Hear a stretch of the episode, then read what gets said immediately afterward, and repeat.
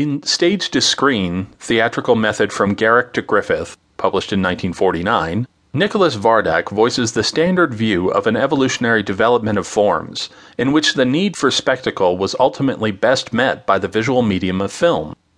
Vardac discusses at length the melodramatic theater of the 19th century and the stage machinery and theatrical techniques that manifested the train wrecks, water rescues, explosions, gunfights, and stampedes of that era.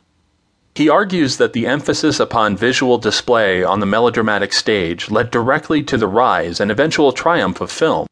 The film, boundless in its capacity for both spectacular and realistic pictures, naturally fell heir to the cinematic objectives which had been the principal appeal of this form upon the stage. In their more recent book, Theatre to Cinema Stage Pictorialism and the Early Feature Film, published in 1997, Ben Brewster and Lea Jacobs dispute Vardac's assumptions about a seamless transition and handing off a spectacle. Film didn't merely take over the subject matter of the melodramatic stage. More importantly, it studied theatrical methods. The authors show in great detail, for example, how the cinema adapted the tableau, a staple of the melodramatic stage, for cinematic purposes. The challenge remains for theater to reclaim cinematic techniques to advance the stage as a vibrant visual medium. Practitioners should relish living in a visual culture and not rely upon ancient notions of a dominant theater of the spoken word. As Antonin Artaud observed long ago, the theater is much more than a spoken dramatic text. In terms of a working model, the career of director Sam Mendes might serve as an example. Trained as a stage director, he has now ventured to Hollywood with the lauded films American Beauty, Road to Perdition, and Jarhead. His sensibility in one medium seems to inform his work in another.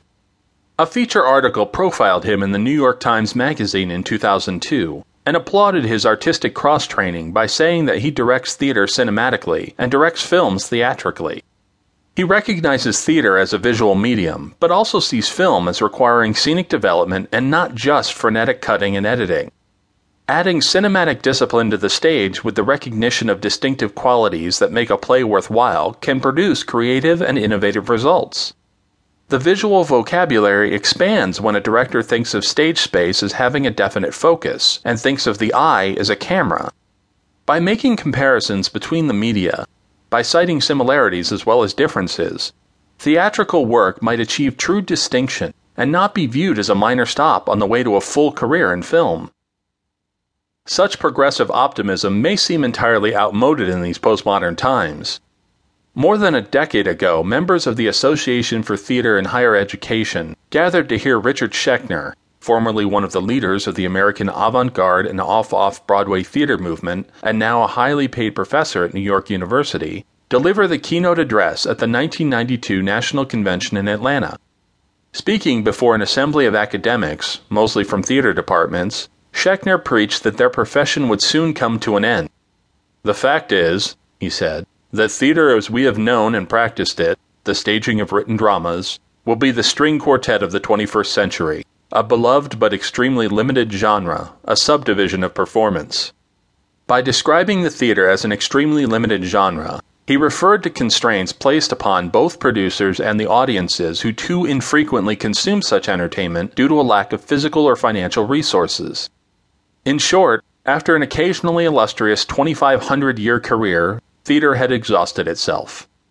Although Schechner specifically attacked the text performance model with its implied hierarchy of playwright, director, actor, he did envision a new collective and collaborative performance tradition emerging to dominate in the new century, an exception that no doubt stemmed from his own background as leader of the performance group in the 1960s, with celebrated productions such as Dionysius in 69 often still cataloged in today's theater history books.